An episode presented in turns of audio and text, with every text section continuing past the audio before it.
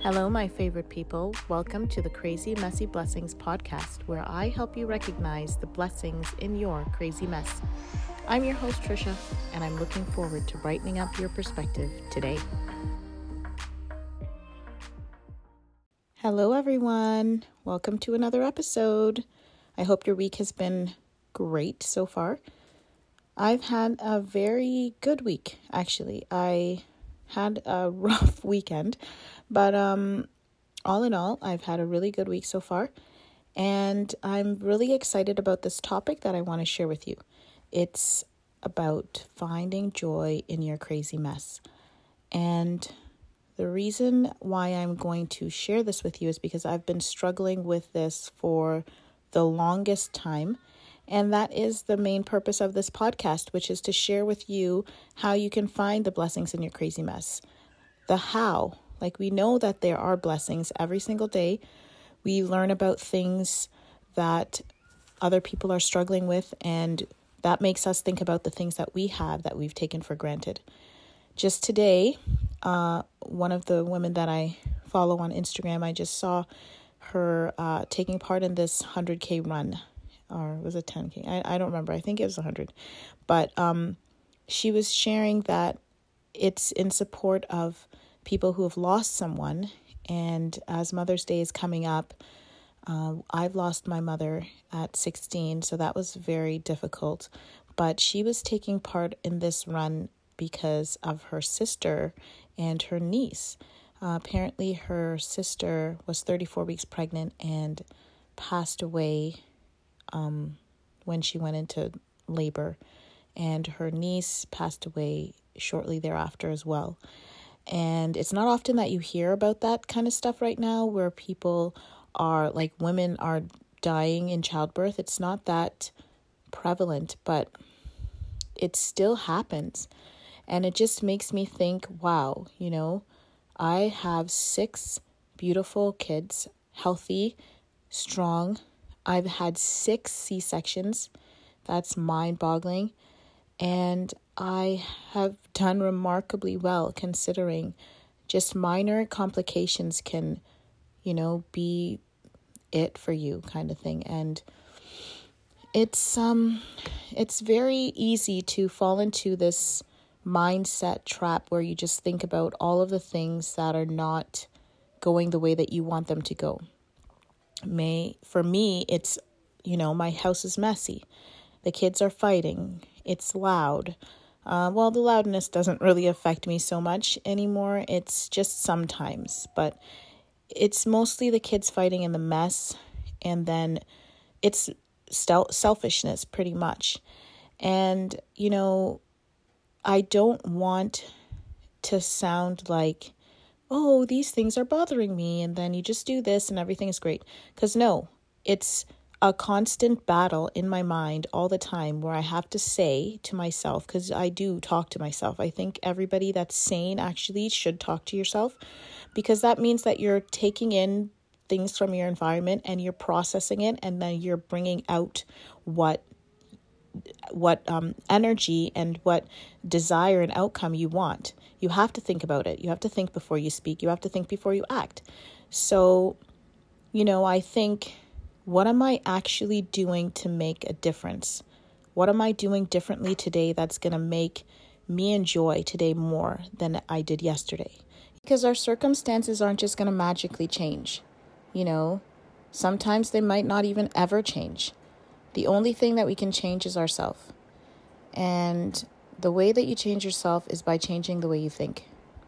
So I've been really struggling with this last week I was having a real not last week the weekend actually I was having just a really just tough time trying to be positive because I was just felt overwhelmed and misunderstood and you know yeah I have a lot that I have to do and I just felt like nobody was understanding the kids were making mess and it seemed like they were just not caring about finishing their chores or if they made a mess of the things that I, you know, did for them and hubby wasn't helping and expecting me to do other things that I didn't want to do. And it was just a not I don't want to say it was just a self-centered way of thinking because really and truly I was feeling very overworked and overwhelmed. And I had a talk with a friend of mine, and she just opened my eyes a little bit. And I mean, she didn't give me the answer I wanted to hear, but after reflecting on it, she was right. You know, I have two choices. You know, after I complained, and she said, Well, what are you going to do? Are you going to, like, you know, not do anything differently, or are you going to just be the one to continue serving and know that, you know, you're blessed. You are, this is your area that you can bless others. You can bless your house and bring about that peace. You know, when you are doing your tasks, you can either choose to do them with love, like it says in the Bible, to do everything to the glory of God, or you can just not do it. But you need to pick one. You can't just bicker and complain about it and then not do it or you can do it grudgingly. Is that really the type of example that you want to set? Constantly complaining about every single thing? Sometimes I make myself sick, to be honest. The amount of time I complain about all the things that I have to do. I just sent this thing to my sister the other day and I said, you know what? At least I have a like a messy house just means that I have a house that is safe. Uh, I've been here for a while, you know, that's good. Like I have a safe place to go to. That's why it can become messy. Uh, I have things that that means that I have possessions. I have things that can be messed up, you know, tossed here and there, not put in their place. Uh, and and healthy people to do that. You know, the children are healthy, jumping up and down all over the couches like horses and hooligans, um, requiring discipline. But the the fact what I'm saying is not to be, oh, it's okay, whatever. No, it's how are you going to handle it? Okay? So, for example, right now, my toddler and baby are taking a bath because Judah's going through potty training. And it's great. I'm so happy that he's finally deciding on his own to go ahead and use the potty after months of reading these same books. And now he is just doing it. The problem is when he does it and doesn't say to me, and he just takes off his diaper and then he's walking around, and I'm otherwise occupied. And then he has an accident, which is always not the type of accident that you can just wipe up. So now he's taking a bath, and I always just freak out. And I say, Why on earth did you not tell me that you had to use the bathroom? Why did you not tell me that you used the bathroom and did not, so that I could at least put a diaper back on you? So, what is the solution? He's looking up at me with those eyes that are just like, I'm trying, mom. You know, have some compassion for me. I'm too. And I can say, you know what? It's okay. You can have a bath in the middle of the day and it's going to be great. You can play with the toys, you can play with your brother, and you guys are both going to have fun. And I can go and record my podcast.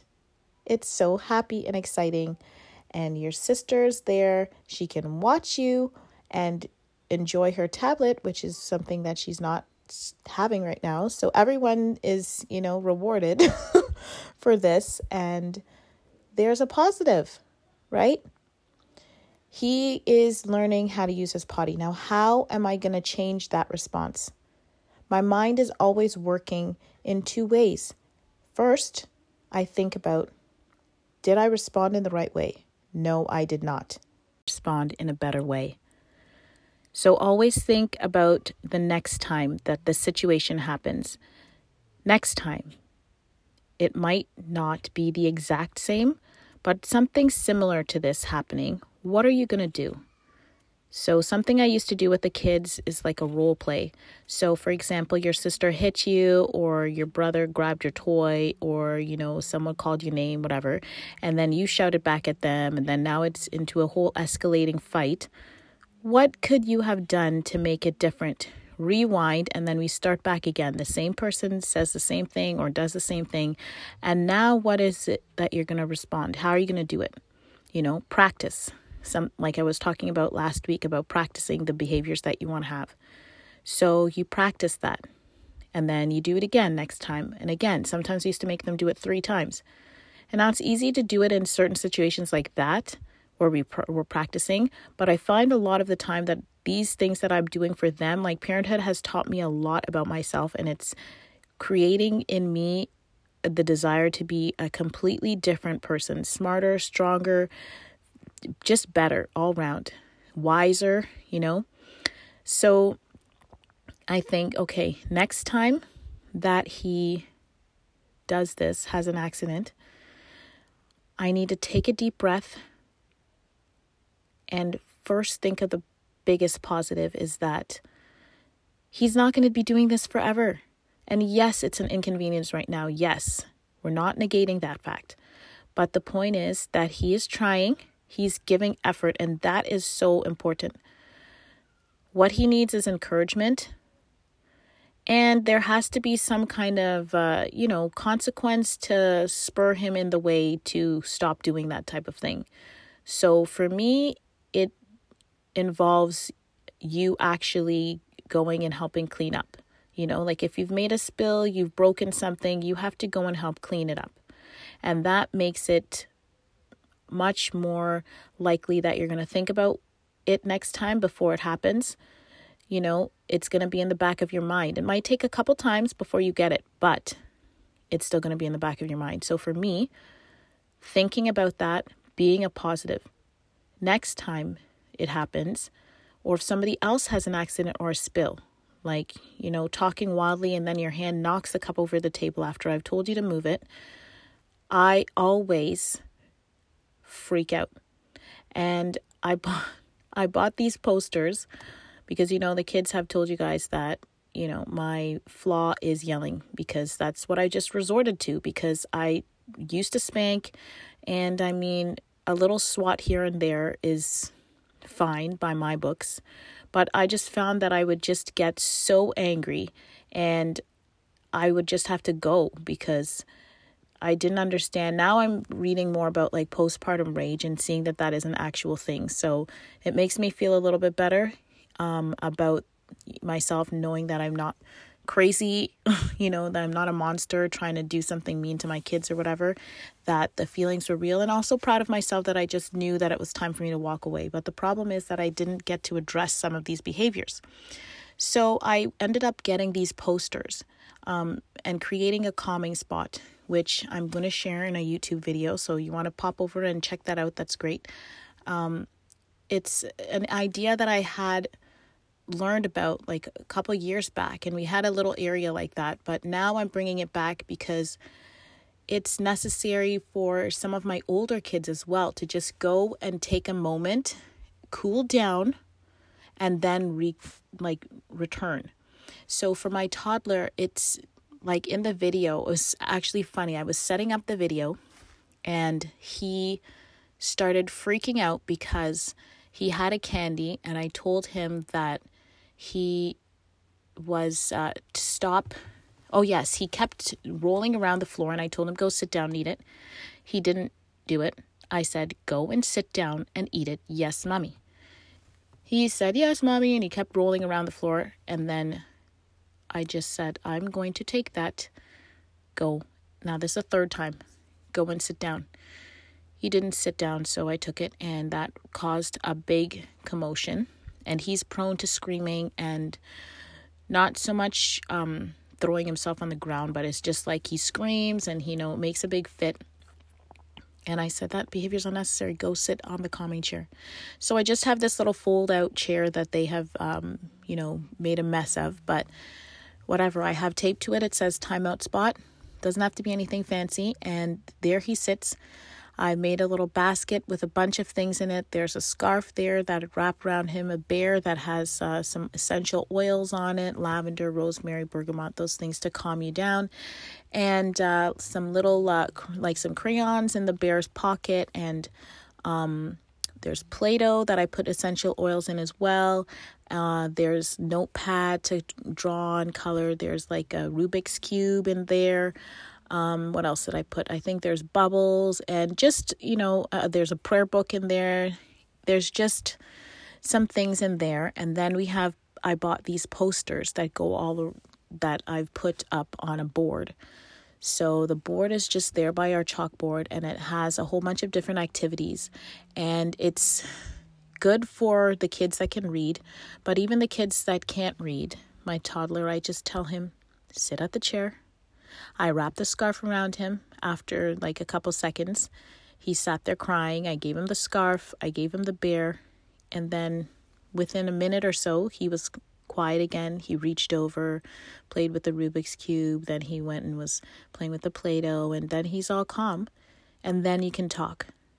And he is, you know, going to just think about that, go back there. And that's going to take some practice to know that there are other ways. And on the chart, it says take a deep breath, you know, count to 10, do exercise, blah, blah, blah. There's a whole bunch of different things. And the reason I bought it is not necessarily just for them, because, like I said, there's a whole part of me that makes everything so much easier for me to tell them what to do, but not to model the behavior myself. And that's huge. So it's funny, after I set it up the first day, my daughter came to me because I was yelling at them about doing something. And then she came and she's like, Mommy, I can see that you're frustrated because you um you're yelling and you um I forget what was the other thing she said. Yeah, she said, "Oh yeah, cuz you're yelling and you you seem angry. Just take a deep breath and calm down." and then I it was so funny because I went over after and I said, you know what? Thank you. Because at the time I was just so annoyed. And I just looked at her and I was like, I knew she was right. So I didn't respond. Something that's like, I'm your mother. Just go do whatever. You know, I just I just looked at her. And then after I said, you know what, thank you for telling me that because it's not just for me, it's for everyone. If I want the house to be a house of peace, I have to be able to change my behaviors as well. If I want you guys to be more calm, I have to be more calm. And it starts by reflecting, picking the attitude that you want to change, and working on it day in and day out.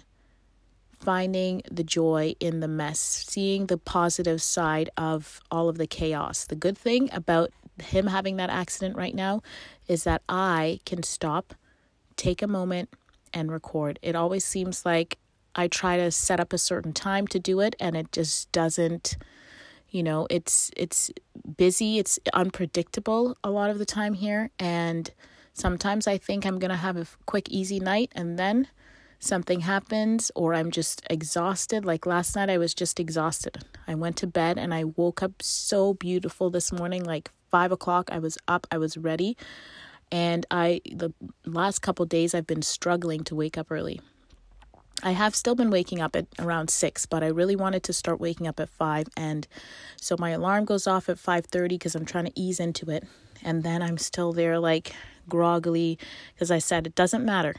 5:30 whether you're tired or not, you're going to drag yourself up and you're just going to start doing what you're supposed to do. So I wake up, my eyes are burning still and I'm just like, okay, got to do this. And I make it through the day, but Yesterday, I was so tired, I went to bed and I didn't even get a chance to record this. So I am looking at the positive, and my we were all outside in the dirt.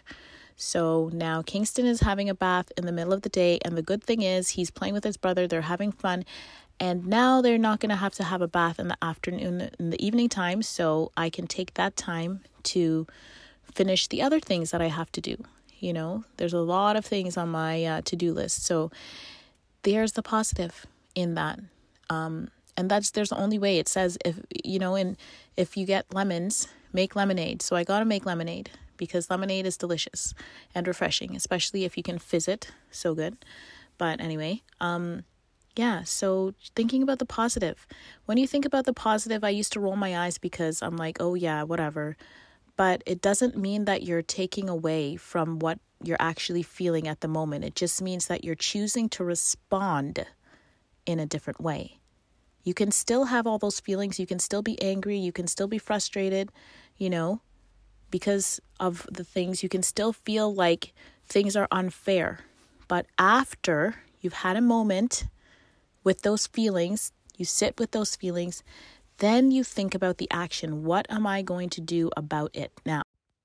So, guys, how are you going to respond? What are you going to do that's different?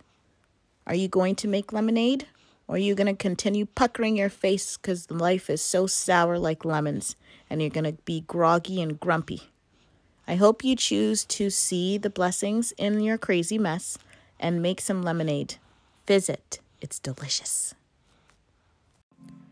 Thank you guys for listening. I really enjoyed sharing with you. I'll be here every Thursday. You can hear me on Anchor, Pocket Casts, and Spotify. So please like, subscribe, and share my podcast with others. We can all use a fresh perspective. You can also peek into the crazy on YouTube and Instagram at Crazy Messy Blessings. Remember, the glass is always half full if you choose to see the blessings in your gloriously messy life. Ciao for now.